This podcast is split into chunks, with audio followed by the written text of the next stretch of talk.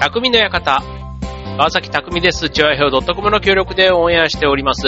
はい、えっ、と、梅雨がね、まだまだ続いていますが、ね、8月にっていうのがすごくこう、確かにあの、梅雨明けがね、8月に入るっていうのはなんかかなり気象的には異常というか、ね、例年より相当遅いなっていうふうに言われていますけど、まあそれ以外にもね、なんかもうあの、まあ雨がね、すごく九州の方はたくさん降ったり、あとは、なんだろう、なんか異常気象みたいなのはね、本当にもうなんか日本だけじゃなくて世界中でしかも毎年のようになってきて、もう何が異常で、えーむしろ異常なのが当たり前みたいな、なんかそんな風にも、なんか天気に関してはね、本当にもう、あの、むしろ平年並みでしたみたいな風に聞く方がちょっと少なくなってるような感じしますけども。はい。まあ、で、えっ、と、まあそんな感じなので、まあ、特にね、この夏休み、ね、本来だったら夏休みに入っているこの時期ですけども、まあなんか予定がね、こう外へのお出かけの予定とかが、どうしてもその天気に左右されて、なんで、あの最近だと、ね、バーベキューとか、あの、アウトドア、こう外でのね、こう密を避けるためにっていうので、屋内じゃなくて、まあ屋外だったら、みたいなところで、あの、企画してる人というか、まあ遊びのね、SNS とかで見ることがあるんですけども、あの、まあ、バーベキューとかね、まあそういうのはまあいいかなと思いますし、あとは、僕の場合で言えば、まあ家でね、過ごす、過ごし方で、まあ、特にね、特にあの、ステイホーム、コロナのあの、4月、5月のね、え自宅で自粛してたみたいな、あの時は家の中での楽しみ方、過ごし方みたいな話をたくさんこの番組でもご紹介してきましたけど、あの、その中でね、まあ、特にやってなかったというか、ね、えっ、と、意識してなかった時間っていうのがあって、えーそれは何かというと、バスタイム、風呂の時間、ね、あの、風呂の時間って、まあ、そんな別にね、取り立ててこう、特別にどうこうって話ではないんですけども、まあ、結構ね、風呂の時間、ね、バスタイムこだわってる人、まあ、特に女性は多いのかな。ね、女性はそうだし、あと男性でもね、なんかあの、本を読むみたいな人とかは、ちらほら周りにもいたりするんですけども、そう。で、まあ、僕はね、あの、風呂に漫画とか、ああいうのを持ち込む習慣が全然なくて、むしろね、こう、シワシワになったりしてもいいような雑誌とか、なんかそういうのを持ち込む人は、そういう風にしてね、あの、バスタイムを楽しんでるなんて話なんですけども、まあ僕は今更なんですけど、あの、スマホで音楽を聴くっていうことを、ここ最近なんですけど、あの、ちょっとするようになったんですね。そう。で、まあ、普通にあの、スマホでもあの、アマゾンプライムとかで、ああいったのに入ってるような曲をただ流してるだけなんですけど、で、あの、スマホで別にうち、あ、僕の持ってるスマホは別に防水じゃないから、えっと、ジップロックの、あの、袋のね、袋に入れて、まあちょっとあの、まあ、なんちゅうの、湯気とかね、ああいったこう、影響を受けないように、ちょっと気を使いながら、まあしばらくこう、風呂に入れてずっと音楽かけてるんですけど、やっぱりね、風呂場は、まあ狭いから、こう、音がこう響くっていうんですか？そうそうそう。で、まあそんなってると、あ、結構なんか風呂の時間も、こう、なんか充実というか、あと鼻歌もね、こう、上手にちょっと聞こえるじゃないですか、風呂の中で。エコーが、こう反響する感じがあって、で、しかもその、音楽の、ね、本物の歌手が歌ってる音に重ねていくから、なんかね、こう、1曲2曲というか、3曲4曲ぐらい気持ちよく、あの、歌って、あの、気づけば、あの、思った以上に湯船に入る長いな。自分は別にそのカラスの行水って言われるほど短いわけではないんですけど、まあそれでもね、なんか音楽かけてるだけで結構アフロの時間ってあっという間にこうやって過ぎていくんだなって思ってしています。はい。まあ、で、あの、最近でちょっとあの、欲しいなと思ってるのが、あの、風呂場で、だから、あの、スマホを持ち込むと、やっぱりあの、スマホ自体がね、もしあの、湯船の中でポチャッとしたりだとか、で、な、毎日ね、なんかやっぱりこう、その湯気というか、ね、湿気の多い空間にあったことが原因で故障とかしてもね、やっぱりスマホって結構毎日使うものだから困るじゃないですか。そう。だから、あの、Bluetooth ブルー、Bluetooth のあのスピーカー。で、しかも防水機能がついたやつ。それがね、ダイソーで、なんか600円ぐらいで売ってる、なんかいいやつがあるらしいんですよ。だから、ね、ああいう Bluetooth のスピーカーって、普通にあの、5、6000円出せば、ね、ソニーのやつとか売ってたりするみたいですけども、本当にダイソーの600円のやつで、しかも防水機能がついてるっていうね、なんか、あちこちちょっと、置いてみたくなるなっていうふうに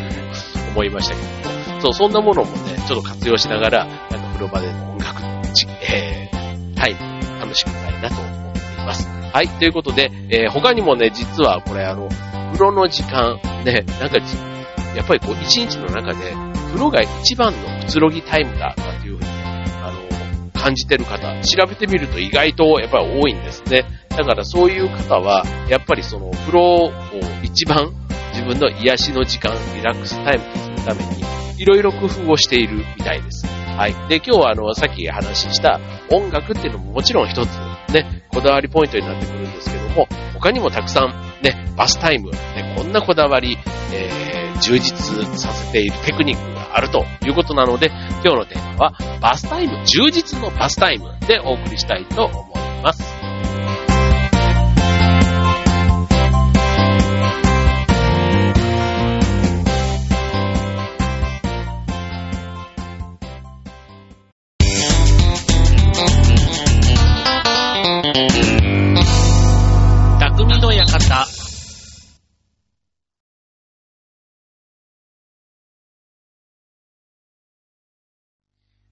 はい、えー、匠の館、今日の、えー、テーマは、充実のバスタイムということでね、まあ、同じ過ごすなら、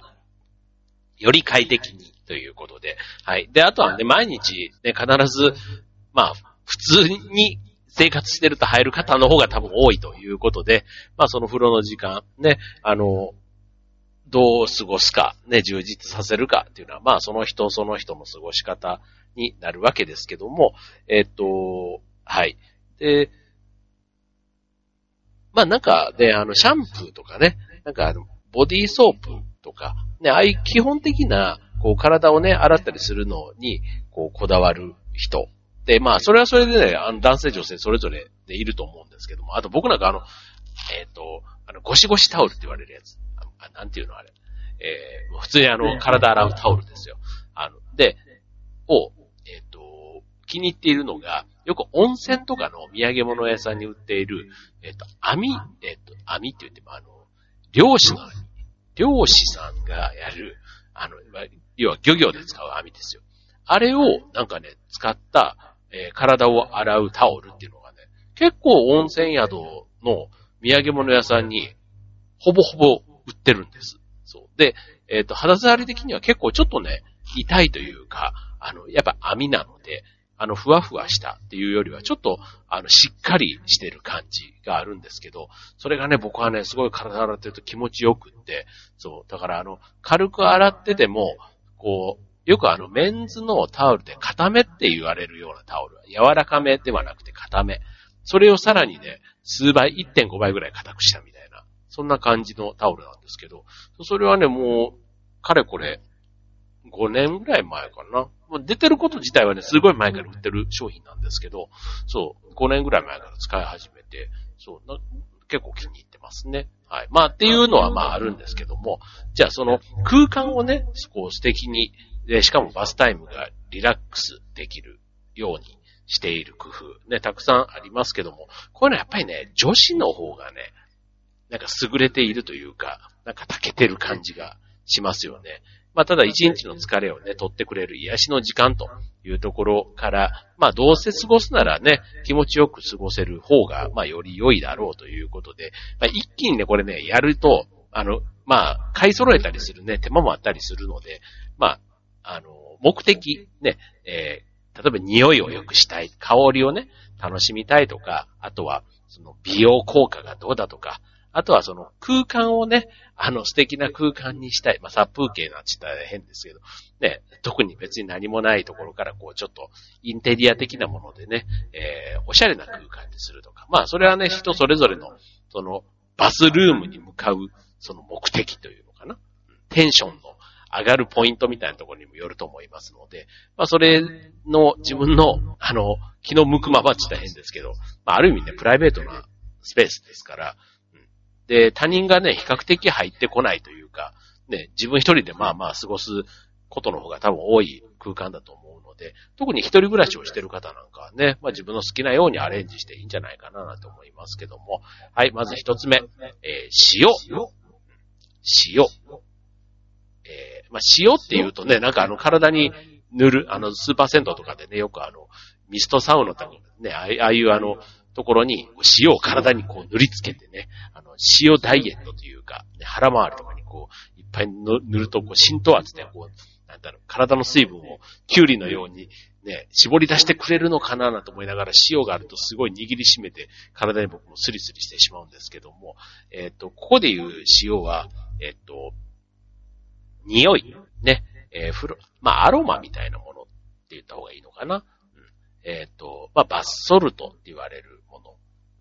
で、えっ、と、その香りが、例えばあの、ココナッツだったり、レモングラスだったり、いわゆるあの、リゾート地のね、ちょっとおしゃれなところにあるような香り。だからもう完全に女性ですよね、これね。そう。でもね、こういうのが、たまにそういう確かにリゾート地とかで行って、こう、あったりすると、男性でもね、なんかちょっと、あの、まあ、なんだろう、興奮するし大変ですけど、うん、な、非日常って言った方がいいかな。うん。なんかそういう気分で、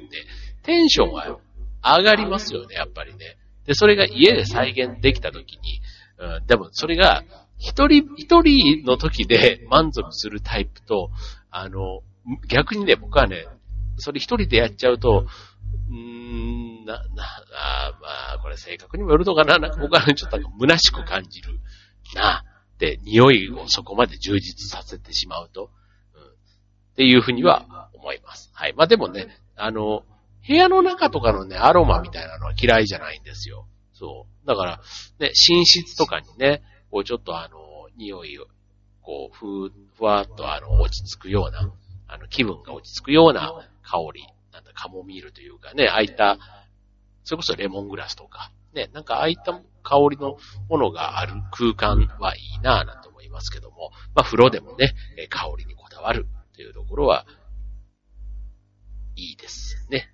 で、続いて、えー、さっきのグッズの話、あの、使うね、えー、グッズの話ですけども、えっと、まあ、一般的にね、シャンプーとかね、シャンプーとかボディーストップの銘柄とか以外に、だけど、その僕はゴシゴシタオルはね、結構あの、そういうお気に入りのものがあったりするんですけど、あの、中には、お気に入りの洗面器とかお気に入りの椅子みたいなね、なんかそういったところもやっぱりあの、こだわりたい。例えばあの、ね、プラスチックでもこうデザインのね、ちょっと、あの、面白いものもありますし、あとは素材。ね、木の素材。ね、なんか、ヒノキの素材とかだったり、ね、昔の風呂だと、ね、僕もあの、おじいちゃんとかの家とかだと、ヒノキのこう、あの、桶と、こう、椅子だったりしましたけども、なんかね、すごくあの、で、風呂釜もヒノキですごく味わいがあるなぁなんて思い出がありますけども、まあ、そういうね、ちょっとこだわったグッズがあるだけでも、ちょっとなんかあの気分がね、あの、ハッピーになるというか、ね、そういうことなんだろうなと思います。はい。続いて、えー、色を揃える。うん、まあ、これもね、本当にもうあの、これ別に風呂だけね、あのバスルームだけの話ではなくて、まあ、洗面所だとかキッチンだとかリビングだとか、ね、そういったところで、あの、色を統一して、例えばあの、まあ、風呂場で言うと、まあ、タオルとかね、なんかそういうのから、あの、ディスペンサーみたいな、ああいう入れ物とか、ね、なんかそういうところをね、いろいろこう、白で例えば統一してみるとかね、なんかそういうのは、まあ、自分の中でこう、スッキリしていいかなって思いますよね。はい。で、続いて、えー、グリーンを、グリーン、まあ、グリーンって何した植物、植栽とかのね、ですけども、はい。まあ、あの、特にあの、風呂場で日差しが入る窓とかがね、あったりすると、その窓辺とかにね、置いてみるっていうのはいいかもしれないですね。はい。まあ、グリーンを眺めながらの風呂。ね、これってよくあの、温泉とかね、ああいったところの露天風呂とか、だいたい木とかがあったりしてね、で、こう木があったりするところで、こう風呂入ると、なんかこうね、木の様子をこう眺めながら、うん。その、緑にも癒され、ね、しかもまあ特にまあ露天みたいなとこだったらね、こう風でこう枝とかこう、この木が、葉っぱがね、こう、ちょっと揺れたりするのもね、なんか風情があったり、まあ、そこまで行くと今度ね、ライトの加減だとかになってきますけども、まあ家の風呂だとね、なかなかそこライトまでって話には無理かもしれないですけど、まあそういうね、緑を置くっていうのも一つありますよね。これは僕もね、昔あの、えっと、生きた植物ではなくて、えー、100円ショップとかで売ってるね、あの、増加のやつで、こう、なん、なんていうの、こう、つるみたいなやつがあって、なんかああいうのをね、ちょっと絡めてた時期がありましたけども、うん、なんかそれもね、まあ、見慣れると、なんか景色の一部になって、なんかおしゃれなのか何なのかわかんないというか、別にそれがあるからなんだ、みたいな感じではあったんですけど、はい。まあ、数年あって、あの、なんか飽きたら、しょ、なんか 処分してしまいましたけども。はい。で、えー、続いて、はい。で、あとは今度、えー、プラス要素。ね。プラス要素で、えー、バスタブ、ね、えー、に入ってる時間を充実させるということで、まあ、あの、まあ、シャワーでね、済ます人も多いけども、まあ、夏とはいえ、ね、バスタブで浸かること自体は、あの、体の、えっと、を休めるというか、疲れを取る。で、しかも、良い睡眠につなげるためには、やっぱりね、その、脳と、えー、の、の、脳と体を、一時的にこう、温度を上げて、その後風呂から出た後、すっと温度を下げる。それがすごくね、あの、睡眠に、良い睡眠につながるということなんですね。はい。だから、えっと、このバスタブの時間、ね、使っ、お湯に使っている時間っていうのはとても大事ということなんですね。はい。じゃあさらにそれをプラスアルファ、どんなことをやるのかっていうとね、まあ定番なのは入浴剤を入れるっていうことですよね。はい。まあ、入浴剤もいろんな種類があります。はい。まあ入浴剤ね、これ、あの、今ってどうなんでしょうね。うちね、実はあんまり入れないというか、家族で住んでると、あの、その、お風呂のお湯を次の日の洗濯に使うみたいな、なんかそういうのがあるから、えっ、と、お湯にね、こう、良くも悪くも、色というか匂いがつくから、まあそれをね、次の日の洗濯で使う。まあ今の多分ね、でも入浴剤って、最後の、あの流し、えっ、と、すすぎのところが水であれば、多分ね、洗剤を入れて洗うときには入浴剤があっても多分大丈夫なんだろうなと思うんですけど、まあ確かにね、でも何も入ってない方がよりこうナチュラルというか、ね、あの水に近い状態だから、まあ洗濯にはいいんだろうなとですけど、だから入浴剤のあんまりね、家ではね、入れる習慣が実はないんですけど、たまに入ってると、あとか、あと実家とかに行ってね、たまに入ったりすると、ちょっとおって思ったりするのは、やっぱりこう、入浴剤は、また非日常なんだろうなっていうふうに思いますよね。で、あとあの、えっと、まあ、今ここでは、花っていうものを、あの、紹介しますけども、何か物を入れる。あの、まあ、花はね、入ってたら、そらね、なんかちょっと、あの、それこそちょっとね、まあ、まあ女性だとそういう人っているのかな、でも自分の、こう、バスタイプ、ね、こうジャグジーみたいなところでね、こう、花がこう、ちょっとあってみたいな、もう、なんだ、えっ、ー、と、そういう恋愛ドラマというか、ね、えっ、ー、と、なんか合コンじゃないけど、ね、なんかあるじゃないですか、そういうやつ。あの、男と女の子の恋愛のね、なんか、ね、なんかそういうちょっとおしゃれなところだったらやっぱり花なんでしょうし、まあでもね、家で普通に住んでると、うんと、あの当時の日にね、あの、柚子を入れたりとか、あとは、えっ、ー、と、子供の日だったら、あれ、勝負ですか？ね、あの、あやめというか勝負。ね、勝負の葉っぱ、勝負湯みたいなね。だからその、日本の場合はね、季節折々で、ね、そういうお風呂の中に、こうなんか、何かを浮かべて、ね、物を入れてっていうのがあったりするし、あとはあの、ああいう温泉テーマパークみたいなところ、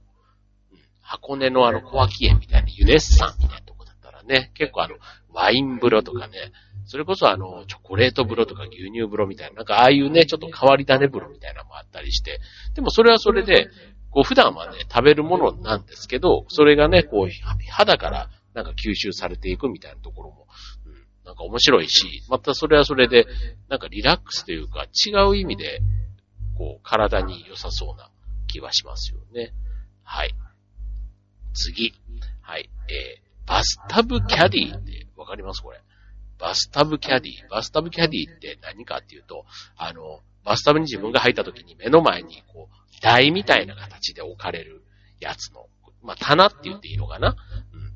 じうん、まあ、自分がそれが欲しい時なんか自分はもう普通にね、風呂の蓋を半分閉めたら、まあ、それに近い状態にはなるということなんですけども、まあ、おしゃれな場合にはそれをバスタブキャディというあの専門のね、こう受けるようなものがあるわけですよ。で、そこにじゃあ何を置くのかというと、え、っと、例えばキャンドルとか、ね、あとはその飲み物とか、ね、ちょっと長くね、半身浴とかで楽しみたいっていうんだったら、で、えー、まあ水ではなくて、スパークリングウォーターを置くとかね。まあ、あとは、なんでしょう。うんと、まあ、食べ物はどうなのかなでもまあなんかね、あの、お酒とかもしね、あの、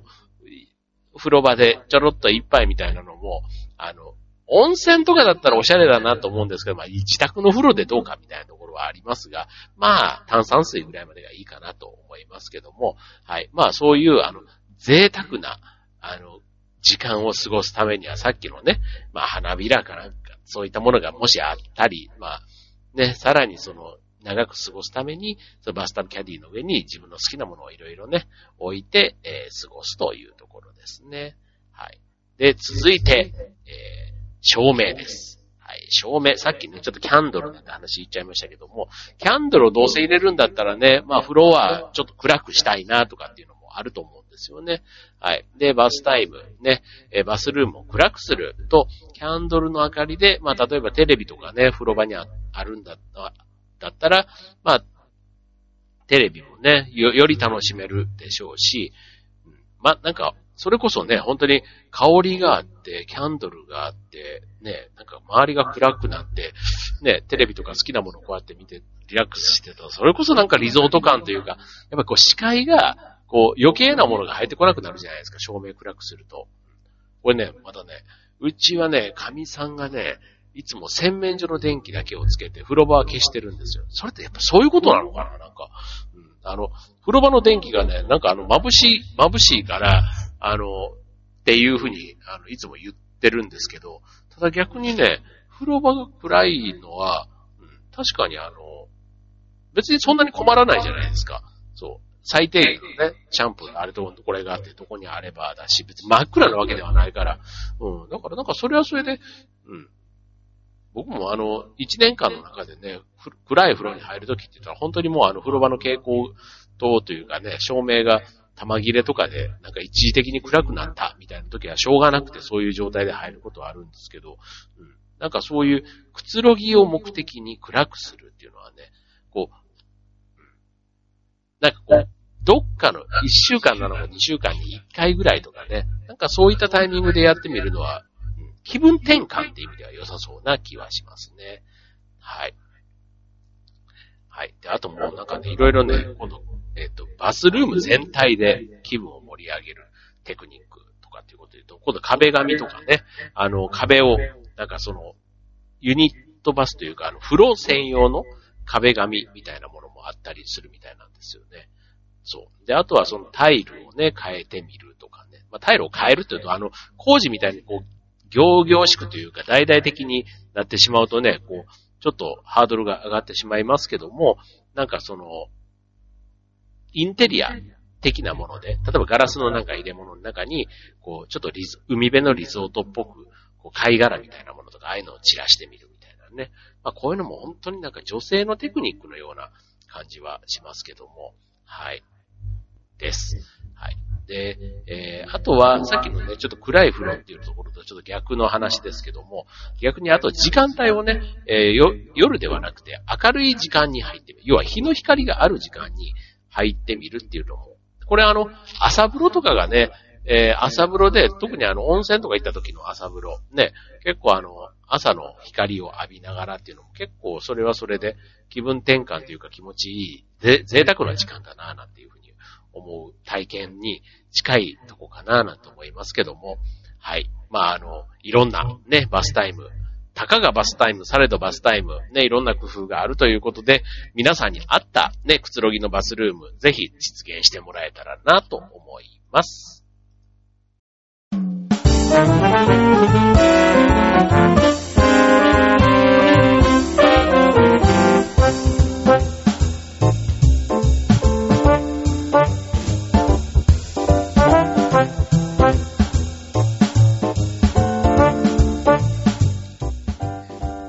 えー、今日のテーマは、充実のバスタイムということでお送りしました。はい、えっ、ー、と、バスタイムね、本当になんか僕、結構でもね、めん、うん、風呂自体が嫌いではないんですけど、家の風呂が好きかって言われると、あんまりね、そんな長いこと入ってたいなっていうのは思わないんですよ。そう。で、まあ、入り終わった後はね、やっぱりね、気持ちいい、スッキリしたってなるんですけど、なんかその後、ね、髪の毛が赤したらとか、なんとかかんとかみたいなのがめんどくさいなとか、いつもね、思ったり、でも、温泉はね、好きなんですよね。そう。だからやっぱりなんか、広々としたところで、っていうのがなんか風呂はいいのかななんて思うんですが、まあなんか家のね、風呂、まあそうはね、言ってもね、毎日使う機会が多いのはやっぱ家の風呂ですので、家の風呂にね、プラスアルファ、ね、特にさっき言ったように、あの、一人で暮らしてる方は別に自分の好きなようにね、自分の部屋やね、リビングやキッチンをね、あの、好きなようにやるように、風呂に対しても、まあ、こだわってみるっていうのはね、まあ、なんか、こういう今だからこそ、そういうところにまで、なんか、目を、目を向けるというか、気を向け、使う、なんか、ことができるんだなぁ、なんて改めて思いましたけども。はい。まあ、まあ、今回ね、本当にこう、いろんな自分の、こう、身の回りのこと、まあ、部屋の片付けだとかね、そういったことももちろんですけども、今回、細かいところに目を向ける余裕がすごくある数ヶ月じゃないですか。まあその分ね、なんかレジャーだとかなんとかかんとかっていうことで、あの、いつもやっていたことをやっていない分、そういうところに多分時間と気が回ってるんだろうなと思うんですけども。はい。なのでまあなんかそれはそれで一つね、いいきっかけというか、やってみたら意外と良かったなっていうことになるような気がする、はい。スタイル。ちょっとね、自分だけじゃあとね、特に誰かとね、家族で暮らしてるだったりすると、あの、自分だけの頭で思いつかない、あの、例えば入浴剤とかだったら、自分の好みとかうんぬんでやっちゃうと、どうしてもなんか定番のものというか、ね、なっちゃうんですけど、人が好きなものに合わせてみるっていうのもね、意外とそれはそれで新たな気づきというか、あ、意外とこれっていいなぁなんて思うこと、僕の場合は多いですよね。だから特にこういう風呂場にこだわりがこの場は全然なかったので、そこであの、苦手な分野のところはむしろ得意な、ね、人が自分の家族とかにいるんだったら、なんかその人のに任せて、自分がそこに乗っかっていくみたいな感じの方がむしろいいような気はしますね。はい。まあね、本当にあの、今、ね、家でまだやっぱり過ごす時間、ね、最近も本当にもうまた、ね、第2波かと言われるように、感染者が増えてきてね、なんかこう、っぱり外に行くこと自体が、ね、禁止されてるわけではないんですけど、あんまりこうね、積極的にこう出歩こうとも思わないし、ましてやね、誘ったり誘われたりっていうのもね、なんかこの時期まだまだね、できないなぁなんて僕は思っていますので、はい。そうするとね、家での時間がどうしても長くなります。はい。まあそういう時ですので、ね、皆さんもね、まあその中でどこに充実させるか、ね、あの、ちょっと考えてみる一つの今日、きっかけになればなと思っています。はい、ということで今週の匠の館はここまで。バイバーイ。